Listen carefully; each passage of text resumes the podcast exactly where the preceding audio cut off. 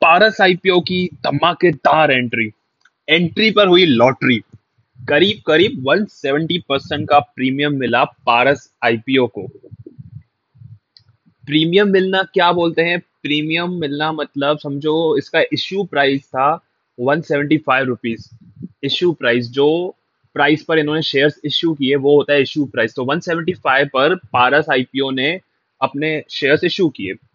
अब उसका लिस्टिंग हुआ है 170 परसेंट पर। मतलब 175 प्लस 170 परसेंट आप करोगे जब कैलसी पर तो करीब करीब 470 पर इसकी लिस्टिंग हुई है।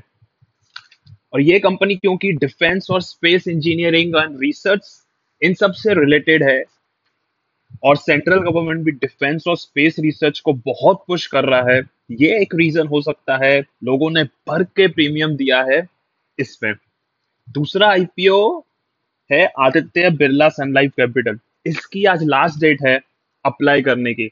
अब तक इसमें कुछ खास इंटरेस्ट नहीं देखने को मिला है। जैसे कि आज अक्टूबर फ़र्स्ट को जब मैं ये एपिसोड रिकॉर्ड कर रहा हूँ तो क्यू में 0.06 परसेंट और एनआईआई में 0.44 परसेंट है और रिटेल में है 2.17 परसेंट तो इतना कुछ खास इंटरेस्ट नहीं मिला है Aditya Birla life sun life में। लेकिन पारस आईपीओ की धमाकेदार एंट्री हुई है। अगर आपको पारस आईपीओ में अलॉटमेंट मिला तो congratulation you are one of दोस्त